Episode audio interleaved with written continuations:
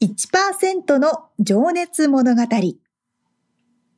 海外に住んでいる日本人は日本人総数のわずかに1%。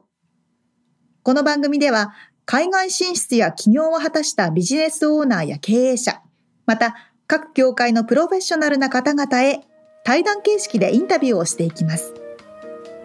日本の未来を背負うグローバルなプロフェッショナルたちの仕事哲学とそこに燃える情熱に迫ります。You ready?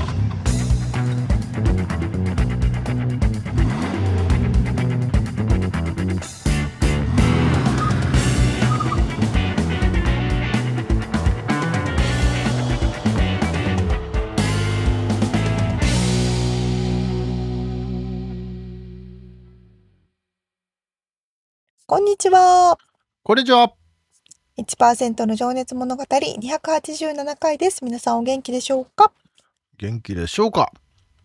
えー、っとね、なんかこんな話が最近多いんですけど、うん、最近ですね、バランスボードっていうのを買ったっていう話なんですけど、まあ、どこから言ったらいいんだろうな。腰を沙織ちゃんがなんか腰に当てるといいよみたいな椅子がいいよって言っててメツさんが腰が痛くなったやつ。でそ それを真に受けて俺は買ってそればかりに座っていたら腰が逆に痛くなって。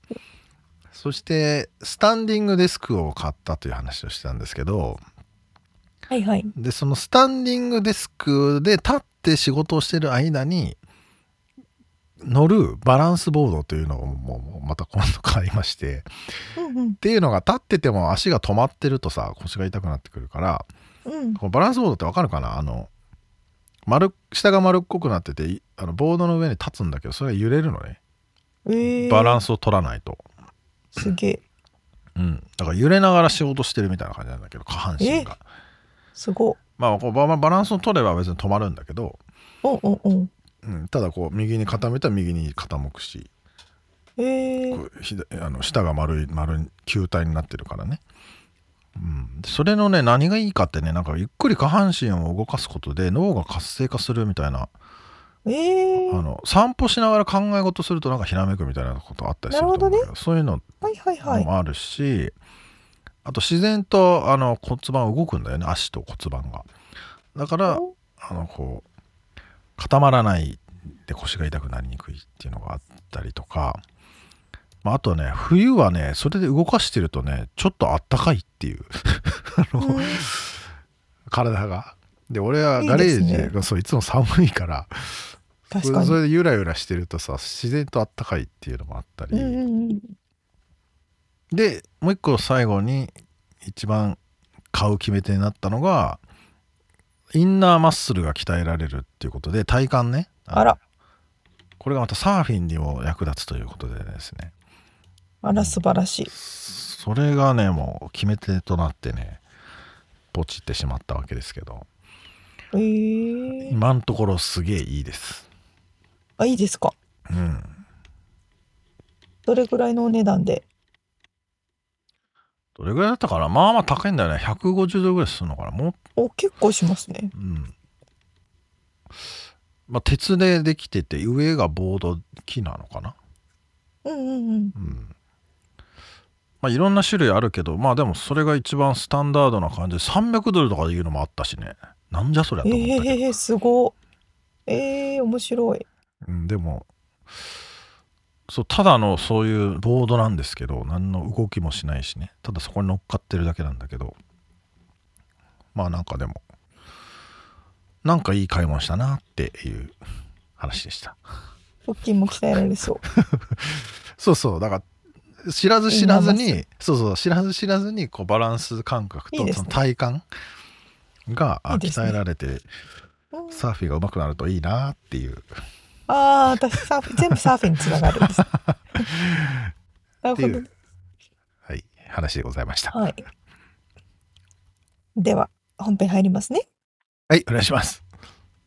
毎回一人の方のインタビューを4回に分けてお届けしている、この1%の情熱物語ですが、今回は、えー、植物学者、薬草研究家でいらっしゃいますウィーバーかなさんのインタビューの3回目です。はい、えー、植物学者、えー、薬草研究家。えっとですね、どんな話をしていたかというとですね、哲学的なお話とね、あとその edible 教育だ。これは面白かったんで、 edible education。うんうんうんうん。とか、あの、バークレーだったっけ？どういうの？オークランドだったっけ？で、有名なレストランのね、お話だったりとか、まあ、とにかく、興味深い話が止まりませんでした。ではでは聞いていただきましょう。はい。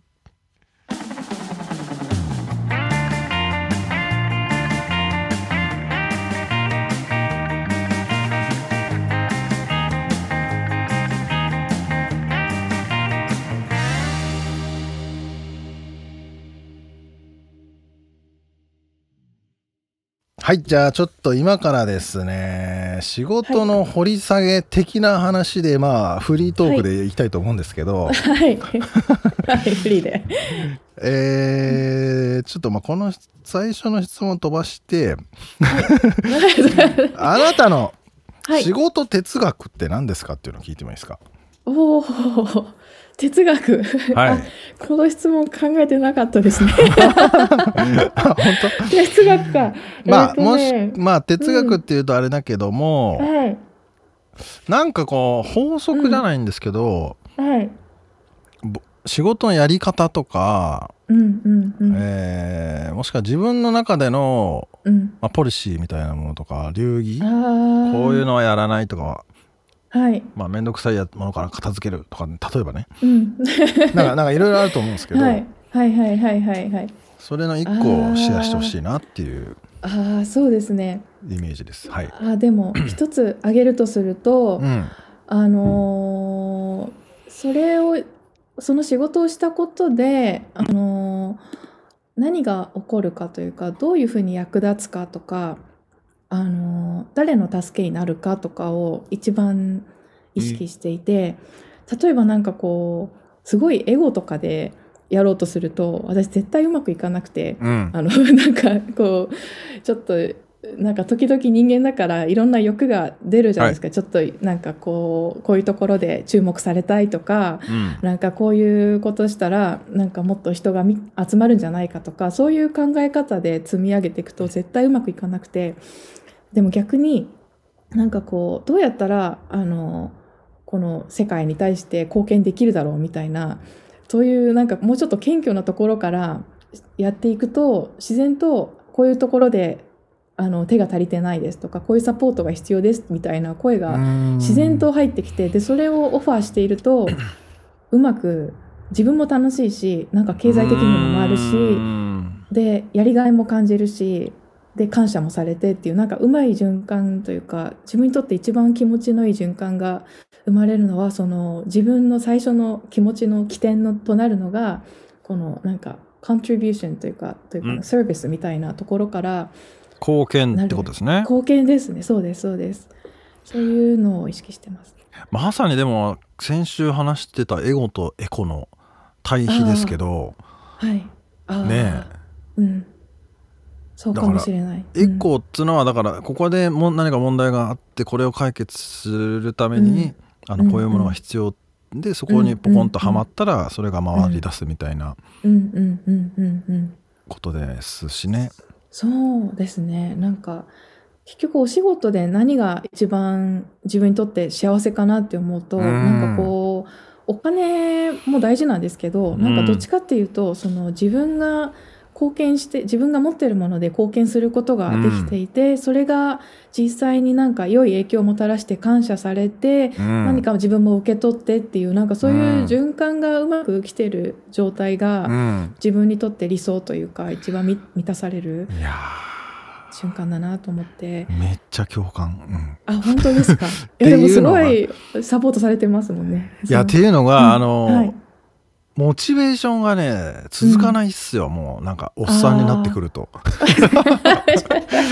で、これは、だから、お金のためだとか、なんとかだかうんのためだとかだと、多分続かなくて、うんうん誰かが喜んでくれるとか、なんかそういうのがないいとあてか誰かを巻き込まないとやっぱり自分だけだともう面倒くさいなとか、楽の方にやっぱり行くし、あなんかなんうんかそれはうんうんなんて言うんでしょうか。結局それがある続ける秘訣というか、続けられる秘訣というかですね。なるほど。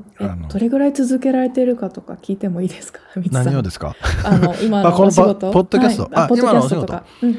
今お仕事この会社自体はでも2016年なんでまあ、8すごい。年目とかですけど、うんうんうん。まあ、でもその前職からうん。あのやってることは同じようなことやってるしまあ、このこポッドキャストもねもう結局もうこれで5年目とかなんですごいですね。それもね番組ですね。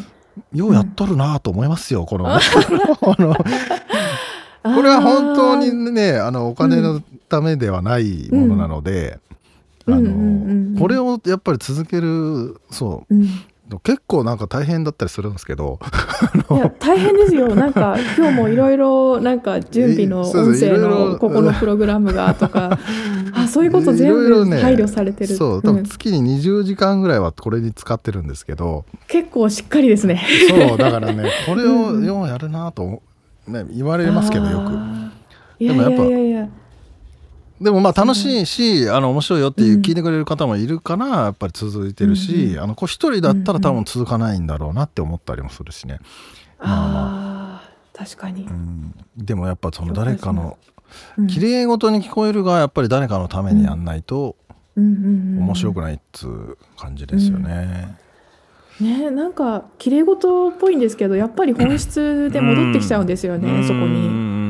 になんか働くっていう言葉は旗を楽にするみたいな。ああここから来てなんかこじつけかもしれないんですけど。もしかしたら。あの大阪の人に聞いたことがあるそれ。あ本当ですか？歯を楽にっていう。ねでもそれは結構本質ついてるなって思ったんですよね。本当ですよね。役に立てばいいんですけどみたいな。うん。いやー、でもはい。植物たちがうん人間のめっちゃ助けてくれてるじゃないですか。うんうんうんうんうんちょっと俺今変な話しようとしてるかな？あお願いします。もっともっとお願いします。めちゃくちゃだって役に、役に立っうん楽にしてくれてるわけじゃないですか植物って人間をね。うんうんそれに対しての恩返しというか返しがうん。うんうん足りてないから絶滅しちゃってるわけでしょ？うん。そうだと思います本当に。本当そうです。ね。はい。それうをん。どう伝えればいいんでしょうねそういうのはね。私たちの暮らしって結構全部植物でできてて、家も衣服も食べ物も。ね。えそうなんですよね。それで人間側からどうするかっていうのはうん。特に普段の暮らしだと考えないですもんうね。ん、いやそれでかなさんが東京で生まれてコンクリートが嫌だから反動でとかっていう話もあったけどはい。なんかやっぱりねこのうん。木,、木でできたもの触るとか昔、うん。なんかあの昔からある椅子とか机とかさ、はいはい。ターって触ってるだけでもなんか気持ちいいとか、うん。まあ、あと僕サーフィィンをするんですけど、土の上やっぱ歩いてるだけでもね全然気持ちよくて、なんつうのこの力もらってる感もある。うん、ああありますよね。はいはいはい。私もあの森に行ってチャージしてます。ああねもらえますよねなんかね。はい。うんうんうんうん。何の話だったっけ？これどういうふうに？あ、こあれ多分で仕事哲学の話。あそうか 終着点終着点がないんですけどまあ、はい。うんだから植物からいっぱいもらいすぎてんですよね今だからそれがバランス取れてないんだろうな、と今思いましたそうだと思うんですよ。なんかあのネイティブアメリカンの方々とうん。やっぱりあのよく交流させていただくんですけど、うん。彼らってなんかいろいろ教えてくださってこの自然との関わり方とかを、でまず感謝から始める、はい。何事も私たちがこういただいてることに対して、でその感謝の気持ちを持って私たちには何ができるだろうっていう気持ちで関わっていく、こううんただ野に出て搾取する何全部積んじゃうとかじゃなくてまず感謝の気持ちを伝えてそこから自分ができることをオファーするみたいなことを結構おっしゃったりする方が多くて、なんかその姿勢をまだこうやって伝えてくださるってすごいなと思って。いやーでもだからそれが感謝がうん昔はもうちょっと身近に植物があったからとか、うん。雨が降らないと枯れちゃうんだとかっていうのが分かったけど、うん。最近分かんないですよね。だから都市に住んでると。ああそうですね。都市に住んでるとそういうの気にしようがないですよね。うん。そんな取られたキノコがそのままパックずパックにされて売ってるわけだから、こうやって手に入るんだと思っちゃうけど、うんいやこれ育てんのにお前どれくらい時間かかってると思ってんの？みたいなのを多分うん身近で見てたらまあ米もね、うん。そうですけどね感謝しやすいかったんでしょうね昔のあーそうです方が。よね。多分そういうのも含めてこの都市部であの農業やってる人たち私のパートナーの畑をやってる人たちそうはいうことか。そういうのを意識してもらいたいっていう気持ちがなるほど結構あってあの学校の校庭で edible education って言って畑をやってはい。全部の学校科目を授業を畑をベースにやるっていうのが結構広まってるんですけど、えー。理科とか国語とか歴史とか算数とかをそのガーデンベースで授業を全部組み立てるっていうのをやプログラムがバークレーから結構広まっていて、うん。ね、なんかそうい確うそう子どもたちがなんかこうやっぱり魚が海で泳いでると思ってるような子が普通にいたりするのでなんかこうはいはいはい パッケージされてるようなのが刺身が泳いでるみたいなね。海の中にいるんだって思ってるような そうあ子供たちが普通にいる世の中です。それはもうそういうのに触れてそういうのにしか触れてきてないからしょうがないと思うんですけどやっぱりそういう子たちにもなんか土にちょっと触れてみたりとかする機会がちょっとあるだけで違うんだろうなとは思いん、ますね。ちょっと今あのテクニカルプログラムでなんかちょっと中断したんですけど、ちょっと話を戻すと、はい。はいはい。えっと何？そのえっとガーデンではい。国語算数理科社会はい。の教育ができるっていうのはうん。例えば、ご国語だったらうん。うん、うんどういうことなんだろう？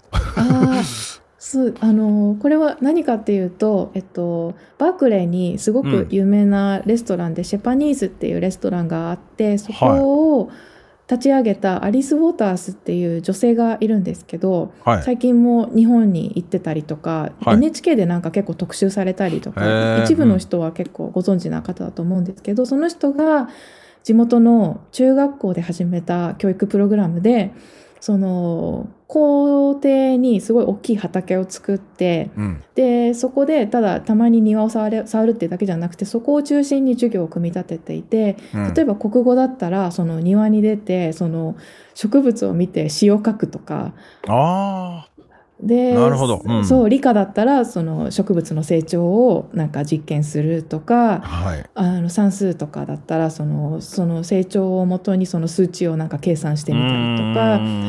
あとそれをを料理するって食べして食べるってところまでやるんですけど歴史の授業で例えばインドの歴史とかを学んで そのインドの伝統的なダルをみんなで作ってみようとか。なるほど。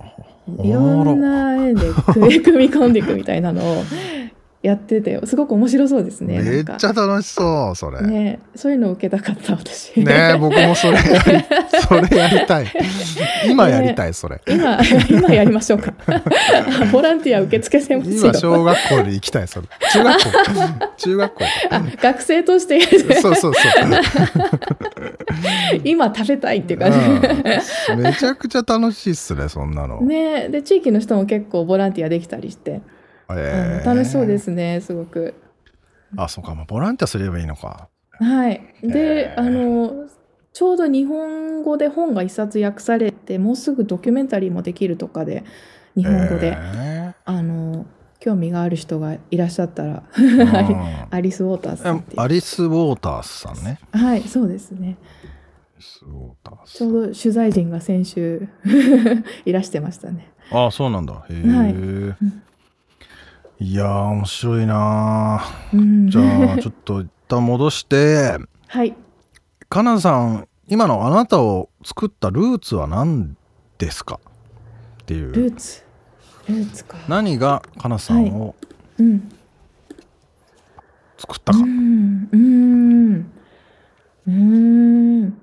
あでもそれこそ私その渋谷のど真ん中のうん幼稚園だったんですけどはい。屋上に田んぼがあったんですよ。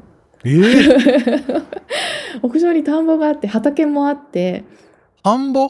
田んぼをやってたんですよ。あのー大結構でかい屋上あそんなにあの大規模ななんかわーって一面の田んぼとかじゃなくてあの小規模なものだむ小さい頃の記憶なので小さい頃は大きく見えたんですけどそう多分今行くとすごい小さいと思うんですけどあ今も田んぼがあるかわからないんですけどあって。であの自分で野菜育てたりとかなんか農薬を使わないで虫を駆除したりとかあーとなんかあ米のもみ殻っていうんですか、うん。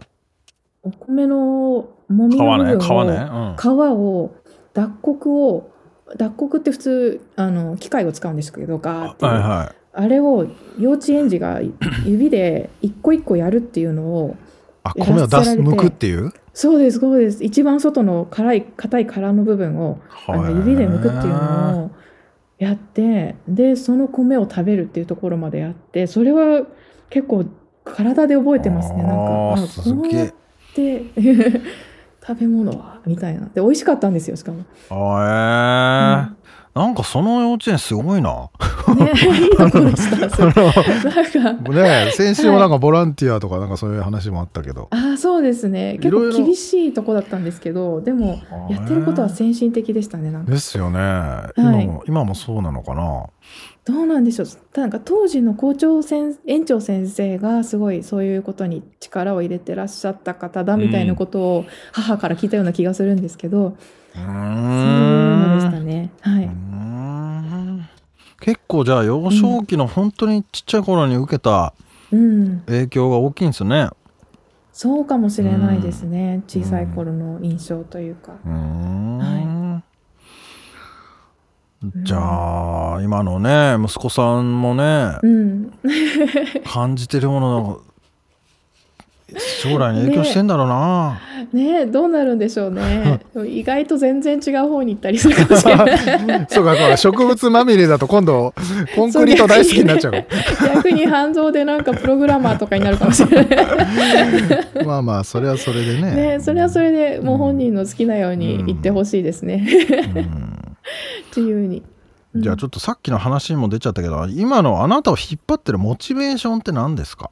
ああ、あ、それは本当さっきのですね、そのあいろんな人に感謝されるとか。貢献するということですね。そう貢献するっていうこととあとなんか私すごいなんかこう植物とか見て一人でぼーっと感動してる時間が一日のうちで長くて なんか綺麗だなとか雨上がりとかに散歩したりするんですけどああめっちゃ綺麗だなとかこの匂いたまらんなとか一人ですごい傍から見るとただ立ち止まってる怪しい人なんですけど 多分そういう時間がすごく自分にとっては大事。でその自分の中でなんかこう感じてる感動してる時間というかそういうのを見るとすごいこうチャージされるというかうん チャージされてよしやろうみたいな。確かになんか、うん雨上がりって、うん、なんかそういうのわかる気がするな。ああります雨がこう葉っぱに滴ってる、ポチャンってなってるとか、まあ綺麗だなって思いますよね。うんうん。ねえ。なんか湧き上がるものありますよねなんか。うん。大好きですね雨。こういろんな植物を眺めながらあなんかこれ見たことないわとか、あーそういうのもあるんですか？そうですね。そうですね。なんか人から感謝されたり学んだり 貢献をしたりとかもあるんですけどこの植物とのうん。やり取りと言っていいかわかんないんですけどあー。あの植物から学ぶことというか自分が感じ,、感じ取るものとかそういうものもすごく大きいですね自分にとっては。対話みたいなのが、そうですね。うまく言葉にできない部分も多いんですけど、うん。で植物と話しますっていうとちょっと怪しい人で。うん確かにね。なんて言ってるか分かりますとかって言ったらちょっと怪しいですけど。この植物は今こう言ってますとか言い始めるとちょっと怪しすぎるのうん。でそこまではいかないんですけども。ああのでもそれでもなんか感じるものはあってーなんかこう言葉にできない何か得るものというか自分それが触発されて自分から湧き出るものとかそういうものは確実にあるのでそういうのも自分は大事にしてますね。うん。植物のあり方とかねなんかあそういうふうに虫と共生してるんだなとかうん。そういう部分で。ねでも僕は犬がいて、うち犬も亡くなったんですけど犬がいた頃は散歩にやっぱり行くから、うん。うん。そうするとね植物触るし見るんすよね。あの時間うん。よかったな。でも分かります。ワンちゃんいると強制的にお散歩することになりますもんね。そう。うん、だからいろんな植物をねやっぱ触るんですよねほん。で。あーそっか。犬がねこう入っていったりすると犬も入っていくし、ね うん。うん、なんかそういう時間大事だなと今ふと思いましたわ、はい。はい 私よく散歩してなんか食べたりとか、ああ。これ食べれるか確かになとかな小やって学校の頃はなんか食ってたな。あとあの花の蜜を吸ったりね。はいはいはい。なんかツツジとかねなんか根元の甘いんですよね。はい。私いまだにやってますそれ そのうちお腹痛くなりそうだけど。ええそこはそれはそれで学びの一つです。ね そうですよね。学びの一つですよね、い。まあでもねやっぱそれは捉え方というのもあるだとは思うんですけどね。うん。でもやっぱりその対話ってうん。いやいやあるよなと思いますね、うんうんうん。うん。ありますね。あと本当に毒な植物とかもいっぱいあるので、うん。なんか謙虚な気持ちになりますよね、はいはいはい。なんかあのーこれだけパワフルな植物、うん。これだけパ動物もそうですけど人間が絶対かなわないものたちっていて、うん。なんか確かにね、うん。なんかお腹痛くなったらなったで謙虚な気持ち。うん。気をつけますけどね。まあそれもやっぱ自然の強さですよね。やっぱその毒があるなりのやっぱり理由があるわけで、食われないようにとかね。あのそうですねでもそれをあの例えばあのトチの実とかそのまま食べるとちょっと毒があるんですけどちょっとプロセスしたりすると毒を抜いたりできてあそのやり方を結構伝えてる人もいてあそうやってみんなな頑張って食べてたんだみたいな 食べ物がないい頃とかこの前沖縄行ったんですけどあの何でしたっけ？あのアダアダンの木だった。なんかこう食べる場所がもう大きい木のほんの一部しかないみたいな植物があってもうそこまでしないと食べれなかったなんかそこまででも食べようと頑張ったんだなってこううん。他の部分試してあ食べれないけどあここならいけるみたいな。あ大谷渡りだ。大谷渡りっていうなんかシダみたいな大きい植物があるんですけどその中心の天ぷらっていうのがうあって。天ぷら、天ぷらで食べたんですけど私。ああーそこを天ぷらにしてね、うん、その中心部分そうそこの部をね分をあの刻んで天ぷらにするでもすっごい大きい木の他の全部は食べれないの試したけどここだけは食べれたっていうなんかこう 先人の執念みたいなものを感じてそれはそれですごいなと思って。美味しかったです。確かにな、まあその、そそこに至るまでにたくさんの人が腹を壊したんでしょうけどね、そうですよね。たくさんの人が腹を壊し なんかトゲトゲしたものをいやここちょっ口にと食え含んだてねえ。もう頑張ったけどこれ無理だみたいな。あとは頼むみたいな。ここまでは試したみたいな。ね。受け継いでね。そうだと、本当そうだと思います。キノコとか、よ勇気あったのなと思います。最初期の人たち。まあ納豆とかもそうだけどね、ね。まあ、よく食べようと思いましたよね、あれそう。そうえまあでもそんだけ知識があると、うん。散歩も楽しそうだよねここにこういうものが、あこいつとこいつが共存してる、寄り添ってるんだなみたいななんかあるじゃないですか、うんうんうんうんこああれは時々ツアーします。あの、うんこれ食べれるよツアーみたいな。あ 近所で。ういいですね、それは息子さんも楽しそうだな散はい歩。はい、よく食べてますね、一緒に。うーん。なんなら私よりよく知ってたりとかして、あまここここがこうなるんだよみたいな。確かになもっと直感で理解しそうだもんねいろんなことね。そうですね。私たちより植なんか地面に視点が近いから、ああ確かに。うん、身近なんだろうなと思います。土とかもね食ってたもんな、食ってました。食ってました。このこの土うめえとかっつって、えっと日本でですか？うん、まあ割と田舎ですけどねうちはあうん。ね近くはねうんうん。うんうん。えーでも土食べる人たちいますよねなんか。ねミネラル補給のためになんかアフリカのどっかで食べるって聞きました妊婦が土を食べるとか、ああ石をかじるとか。はいはいはい、うんいやー、ちょっと話がついつい。はいあっちの方に行ってしまうんですけど、はい。もう一個最後に質問して、ちょっとこのセクション終わりたいんですけど、えー仕事や人生の中で今までにした最良の意思決定は何ですか？うーん最良の意思決定は、うんい結構いい決定してきてるなって思うんですけど、んうんうん 全体的に。うん。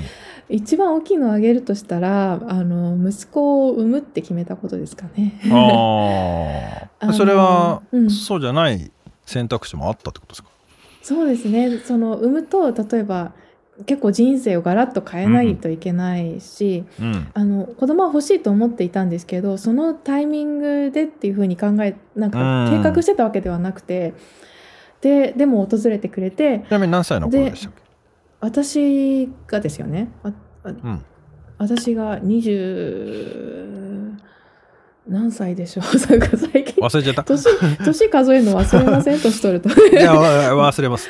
289ぐらいでしたねあーわかりました。すいません。789ぐらいだったと思います、であのーでもちろんなんか本当にサポートしてくれた家族だったり周りの方々ありきなんですけど、うん。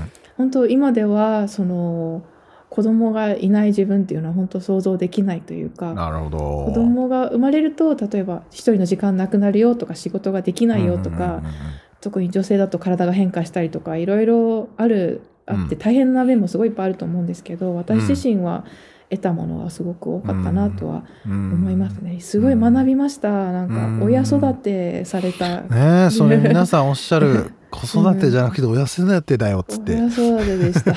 子供はただ育っていくだけで私がただただ反省してるだけみたいな。なんかでも自分の中で一番こうまあもちろんねこう身体的なもの変わるものもあると思うんですけど、はい。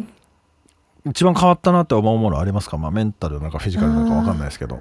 あの自分を大事にすることを学びましたね。ああへえあのーできできてる方はもういっぱいできてるすでにできてる方いると思うんですけど私は多分結構自分のことよりも相手を優先させて生きてきたってことに自覚さえしてなくて例えば、まあ、し一緒にいる人たちが例えば機嫌悪そうな人いたらその人をものすごく機嫌を良くしようとしちゃったりとか、それが自分にとって心地悪かったりキャパシティを超えてても、はいはい我慢しちゃって。そうですね。そっちを優先させてたのをうん。子供相手にそれをずっとやってたら自分が体を壊して それはダメだなとやっと気づけましたねああじゃあそれも子供が教えてくれたんだ。そうですね。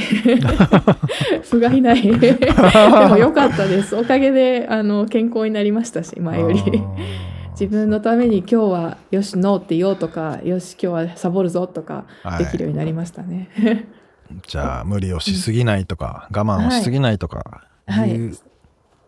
まあ結局ねそれがやっぱりその周りの人のためにもなったりしますもんね、そんなあそれで体壊してたらねうん。余計迷惑ですからね。ね、迷惑ですよね。あ それだったら帰って寝てろって感じですよあーいや本ね。当そうですよね。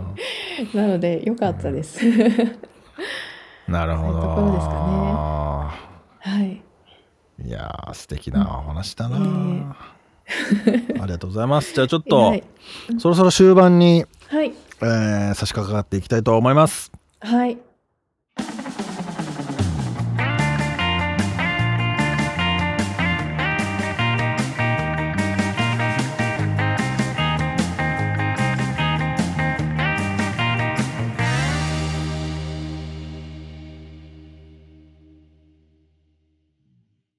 やっぱりアメリカで何かを考えるときとか、何か歴史を見るときって必ずネイティブアメリカンの方のう考えん方とかっうんていうのが入ってくるなーって思っていて、うんこういうのだけじゃなくてなんかわかんないけど、精神論とかを、あの、わかんない。なんだ。スピリチュアルな感じのスピリチュアル系の話？話でも必ずやっぱりネイティブアメリカンの人たちの思想につながりますよね。そうですね。確かに。俺もよくセドナに行ってた時はネイティブアメリカンしか入っちゃいけないところだよみたいなところに連れてってもらったりしてなんかとてもしあのパワーがあるところっていうことだったんですけど、はいはいはうい。ん、なんかそういう場所とかあるよね。ね。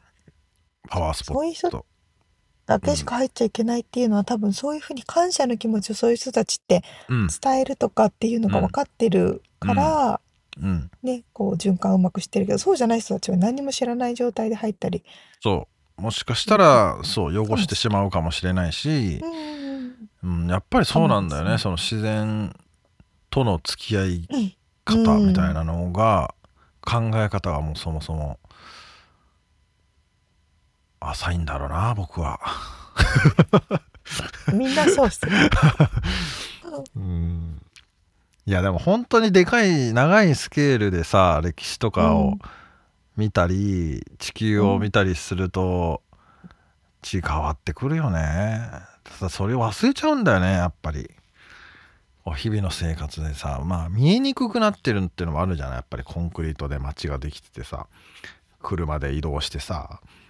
見えない見えない。見えないよね。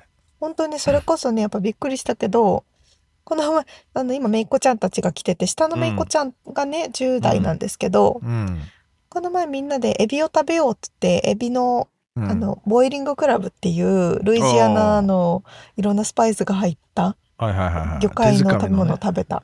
手づかみで食べる。あそしたら、キャーとか言って、エビの頭がついてるの見たことないから、とか言って、あアジ？それ、そう。え、そんなことあるみたいな。で、エビの頭を取るのが怖いとか、足があって気持ち悪いとかなって、食べれないとかなってたけど、多分リアルなんですよ、それが。もうあのくるんと回って茹でられたエビしか見たことないんだろうねそうなの。赤いと思っ、赤っていうかね、もうなんていうの、身自体がもう赤いと思ってるんだと思あそっかそっかあれね茹でる前は黒だったりねすう。るもんね、うん、そうそうそう。うん確かにな。だからもう誰が悪いとかって話じゃないけどやっぱそうなってるもんね。社会がね、まあかなさんも言ってましたけど誰が悪いっていうものではないんだが、そうですね。でもやっぱり昔からあったその知恵とかさあまあネイティブアメリカンが自然とどうやって付き合ってきたかとか、まあ、動物とかもそうだと思うけどうん。それをなんか忘れてるっていうかねなくなっちゃうのはもったいないっていう,、っていうか逆なんじゃないっていうところが多分いっぱいあるんだろうね。うん。そうですね。うんあの先週の話だったっけ？そのエディ,、 Edible City 先々週かな？うんあのかなん。さんの旦那さんが出てるっつうあのドキュメンタリーの話映画の中に、やっぱり動物をね育てて締めるっていうシーンもあってさそのまま、ああ、なるほどね。うんまあ、今までつ、まあ、育ててきたけども可愛いんだけどもう感謝していただきますっていう。あのうん結構なんだぐ黒いというかさ皮をバーッと剥いでいってさっていうところもあったりして、まあ、そういうのもなんかね今の社会じゃ見れないもんね。生活の中ではね、うん、昔はね、庭で鶏が走ってて、その首ポキってやって、そうそうそう。鶏食べたりしてたから。ねそういう田舎の方に行くとそういう話を聞くんだけど俺は実際それは見たことないけどさ沙織ちゃんある？それ、うん、私もおじいちゃんばあちゃんの時代だから、やっぱ2世代前ですよね。そうだよね。そうなるとやっぱ感謝もやっぱあれああの気づきやすいというかねそうですね。いただけますっていうできるんだけどね。まあでも、うん話にあったそのシェパニーズレストランシェパニーズのアリス・ウォータースさんが始めたうん。 edible 教育？うん。 edible education。うん。これもねやっぱなんか調べてみるといろいろと興味深いですね。かなさんも話してたけど。うーんやっぱ土掘って学ぶこといっぱいあるんだろうなと。思うよね。普通に、まあ、先週もね沙織ちゃんも言ってたけどね朝顔を育ててただけでなんかいろんなことをねこう、まあ、学ぶっていうか感感じるというかねなんかあるよねそうですね。うん大事ですわに面白いな。で、はい次回は最終回ですね。はい次回も僕のメモはいつもよりだいぶ1.5倍ぐらいいっぱい書いてあります確。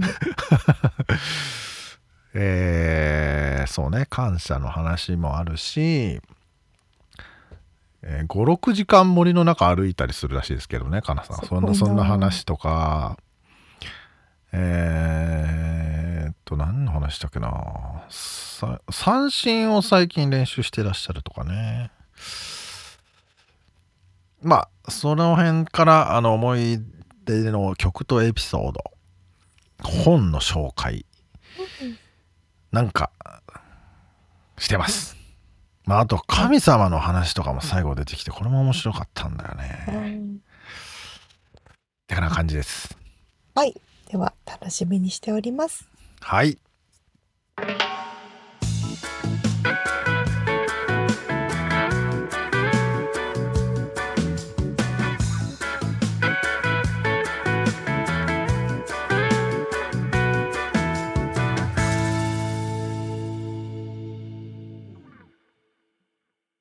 リアルアメリカ情報。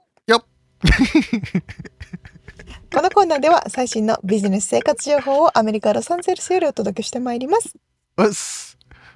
はい。とは。えっとですね、あの、かなさんのインタビューに、えっと、沿うような内容で、はあ、植物に関して、はあ、いいですね。えっと、私もお家一軒家に引っ越したので、庭がやっとできたんですよね。うんうんうん、で、庭になんか前アボカドの木があるっていう話をしたかなとは思うんですけど、うんうん、とバナナの木もあるって言いましたっけ？うん言ってた。気がする。バナナの木もあるんですよ。でただそこら辺が大きい木あとはあのいわゆるパームツリーえっ、と、ヤシの木。もう庭にあんの？ヤシの木も庭にあ、ね、えどれぐらいの高さ？今は3メーターいかないぐらいですかね。ああまあまあでもでかいね。そうそうそう。で、あとは、えっとね、なんだろう、鳥、鳥みたいな花が咲く、ああ、鳥の頭ね。鳥の頭みたいなオレンジ色の鳥の頭で紫色の顔がピュってなってるような花が咲く、この南アカリフォルニアには非常に多いああ、あれなんつう花だっけな。なんですけど、うん、あれ綺麗だよねでも。そうそう結構綺麗で強くて葉っぱも大きくて可愛いんですけど、うんうん。うん、あとはサトウキビ。えサトウキビも生えてんの？そうもう生えてて。どれぐらいの？え2メートルぐらい。あいやこの広さ？一角一角ってどれぐらいなの？何本ぐらい生えてんの？5本ぐらいあそんなもんか太いのがああ。それは何？た、食べるっていうか食用なの？いや、多分食用でしょうね。へえすごいね。なんかもともと来た時に、そのもともと住んでたおばあちゃんが植物を大好きだったみたいで、いろんな植物が植えてあって。うん。で、まあ、こう、あの、家を直していく時に、あまりにもありすぎたんで、いろいろ切ったりはしたんですけど、うん。3メーターぐらいあるものすごい大きなレモンの木とかがあったんですが、ああ。そう、ちょっとあまりにもね、あの、通り道にあるから、それを切っちゃったりしたんですけど。ああ、そっか。そうそう。サトウキビは、あの、たまに切って、チュパチュパするんですけど、なんかあんまり甘くない？だから特別な製法でサトウキビは作られてるのかなと思ってまして。あ、甘くするために？そうそうそうそう。ほんでね、もうちょっといろんな、うん、あの、木を植えたいなと思って、うん、で、あの、植物を見に行ったりはしてるんですけど、うんうんうん、あの、なんだろう、日本ではね、植物園なのかな？こっちだと nurse、nursery、nursery っていうところ。ね。うん。あの nurse って、こう、なんだろうな、お子さんとか、あの看看護するっていうか、育てるっていうか、 nurse するっていううん、まあ、ガーデニング。そうですね。 nursery っていうんだよね。なんでだろうね。 nursery っていうのがいっぱいありましてで nursery に行っていろんな植物を、うん、あの見て買って庭に植えたりするんですけど、あのこの前もナーサリーに行って何を買おうかなと思って、うん、ちょっといろいろ見てたんですね。うんからヤシの木とかもものすごい種類があるんですよね。うん。で、あれ、可愛いなって、その段階で、ちっちゃい段階で思ってうん。買っちゃうと、うん。後でとんでもないことになるっていうのが結構 ありまして。確かになヤシの木はね。はい、そうなんでござい特ますよ。にね。うん。そうなんでございますよ。あのー、ヤシの木にもキングパームとかクイーンパームとかなんとかパームとか、ああの、いろんなものがあるんですけれども、うん。えっと、まあ、ヤシの木はそういうのがあるっていうのが分かってたから、ヤシの木を買うときは、ちゃんと表示を読んで、うん何メートルまでしか大きくならないのを買おうっていうのは分かってたんですけど、うん。もう一個、その変な頭の鳥みたいな花が咲くうん。植物うん。もね、かちっちゃい時に、まだあんまり本当、うんどれ50センチぐらいしか大きくなってないサイズを買おうと思って、うん。可愛いから、あ、これにしようとか言って、うん。じゃあ旦那もそんなに大きくならなそうだし、いいよ、みたいなうん。感じで買ってたんですけど、うん。買おうと思ったんですけど、うん。よくよく表示見たら、うん。30フィートになるって書いてあって、30フィートって9メーターなんですよ。はい。とんでもない大きさになるので、9メーターどころじゃなくない？もっといく？もっとじゃない ?12 メーターだよね。あ全然いくかもしれない。うん。なので、あ、ちょっとそれはなんかちょっとキングなんとかっていうちょっと間違えたビッグ大きいのを買っちゃいそうになったんですけど、結局やめて、ちっちゃいのにして、で、なんとかそのちっちゃい。今見たらストレリ、ストレリチアっていうみたいね。日本語だと。極楽鳥花と呼ぶのかな？えー、ストレリチア。英語でなんていうの？かこれでチア。その鳥の頭みたいな、あの、鶏のトサカみたいなそう、そうそう。ああ、そうそうそうそうそうあそう。の、やつね。えー、それがそんなでかくなるんだ。そう。しまあでもね、たまにすっごい大きいの見るんですよ。まあ確かにそうだよね。そうそう、バード・オブ・パラダイス、バーズ・オブ・パラダイスだ。アーズ・オブ・パラダイスって言うんだね。へ確かに、あの、鳥のパラダイスみたいなえ。感じの花ですけど。うん。ストレリチアですね。ストレリ日チア。本語だと。そう。それもすっごい大きくなるのがあったのうで、あん。のさんも植物買われるときは、うん。あまあ、注意をしてか。まあちなみに俺はね、あのまあオーナーさんが日系のアメリカンの方の家に住んでて、庭にね松が生えてたり、まあ、割とちょっとプチ日本っぽい感じなのよ。ですよね。うん。でそこになぜかヤシの木を植えた人がいたらしくその俺の多分前 俺の前の人なんだけどそれをね、こうヤシの木植えやがってっつってそのオーナーさんがねこれ俺気に入らないんだよねとかって言っててで俺も気に入らなくてさ実はこの間っていうかまあ1年2年前ぐらいかなもう切っちゃったんだけどねそのあ、ついに。うん、でもねすげえ生命力でまた生えてきてるんでええあのちょっとなぁと思いながら。根っこからしっかり取らないと。そう根っこ取らないともうバッコーンってもうあの輪切りにしたのにそこからはねちょっとこう葉っぱ出てきたと思ってたらねすげえ。もうドワーって伸びてきてねすごいよね、植物って。すごいですね。うんあでもヤシの木はやっぱやっぱね気候に合ったものを育てるっていうのがいいですよね。まあねカリフォルニアといえばヤシの木ですからね、うん。そうそうそうそただ俺変な話していい？あのヤシの木ってさ、なんか高いじゃん。ほんでうん。葉っぱバーって生えてるじゃん、う。うん。で。そこに夜ネズミがいやじゃあお。昼間。お。ネズミがそこにで寝てるらしいって聞いたことがあってさそ本当あの安全だからめっちゃ、う。へえ。でヤシの木の葉っぱをさ切る職人さんとかがいるじゃんうんうんうん。であの人たちが葉っぱをきれいにさこうやってショッコショッコって登ってってさ上の方までうん。で葉っぱ切ろうと思ったらもうネズミがキャーッつって降りてくるから それが体の上を張ってネズミが逃げていくみたいなのがっていうような話を聞いたことがあってええそうだからねネズミの住処になりますよっていう。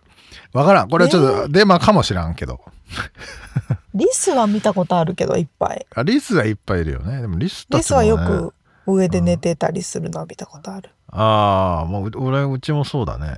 いろんなとこで寝てるけど、そう。てかネズミ見たことありますか、まあ、リスリスもネズミも同じような。一緒のもんな。あーあれだよね。確かに。ネズミはまああんま見たことないけど、まあ、あんま人間に姿を現さないよね多分ねあそういうこと、今のとこないね。まあでもそういうものもひっくるめてあれだよね多分植物ってまあ虫とかもいっぱい出てくるんだけどさそうそうそう。そういうのをひっくるめていろんな知識があるとね面白いよねそれで一つの。そうテントウムシがアブラムシを食ってくれるとかさなるほどね。まあということでリアルアメリカ情報でした。はい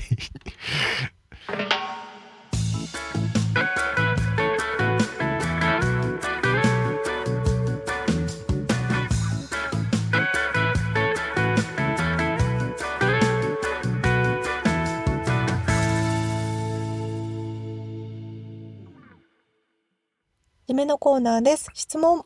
はい質問。えー、沙織ちゃんの鼻と喉がきつそうなので今日はちょっとね急ぎ足になっちゃっておりますけども。えー質問は、えー自然と触れる機会ありますか？もしくは作ったりしますしてますか？っていうちょっとねまあこれもかなさんの話にうん。あやかってのあれですけど、本当にないですよね。まあでもねさっきの話だったっけ？あの、うんうん。ナーサリーに行って庭のね植物植えるとかもね楽しいよねでも。それも自然に触れることだよね庭の土はというか庭の掃除とかは頻繁にできるだけしようとは思ってはいますね。うん。みつさんは？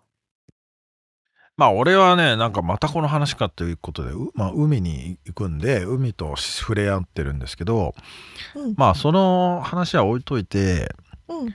この間ふと思ったっていうか、まあ、前から思ってんだけどさ楽器もさうん。あれ木でできてんじゃんね木とか動物の皮とか？うんうんうんうんだからさ楽器も自然じゃんかっていうのを思ったりしてて。確かにね。ねいろんな楽器そうじゃん言うたら言うたらそうやな。そうやでだからそれはやっぱ落ち着くんだなっていうかさまあやっぱりあとギターもねこうネックが反るとか反らないとかこう乾燥してたら音が乾いた音が鳴る。るとか、湿ってたらあのそう音がちょっと変わるんだよねそういうのとかもあるんですね。うん、だからそうバイオリニストとかもとにかく湿気を気にする。だから高いところでややる時と湿気が多い国でやる時ととか全こう高度ででも違ってきたりとか。おっていう話とかもあったりするとやっぱりこれは植物っていうか生き生き物っていうかさね。なんかそんなことを考えると面白いよなっていう。本当ですね。うんはいはい。そんな、そんな小話でしたね。小話でした。ということで、今回お届けしましたインタビューの内容とリアルアメリカ情報のインフォメーションはブログに掲載しております。podcast.086.com、podcast.086.com、または1%の情熱物語で検索してみてください。1%の情熱物語は日本を飛び出し世界で挑戦していく人を応援します。ご家族、友達、同僚などへのご紹介、大歓迎です。番組がちょっとでも面白いと思っていただけたらぜひフォローをお願いします。お便り、レビューもお待ちしています。番組サポーター、パトロンさんからのご支援も引き続きお願いします。詳細はウェブサイトを見てね。今週も聞いてくださってありがとうございました。ありがとうございます。そうだ、もうい、あのー一応また言っときますけど、1月31日まで、ポッドキャスト、なんだった、ポッドキャスト、あジャパンポッドキャストアワード、リスナー投票、お願いします。ということで、うん、ぜひよろしくお願いいたします。ではまた来週お会いしましょう。じゃあね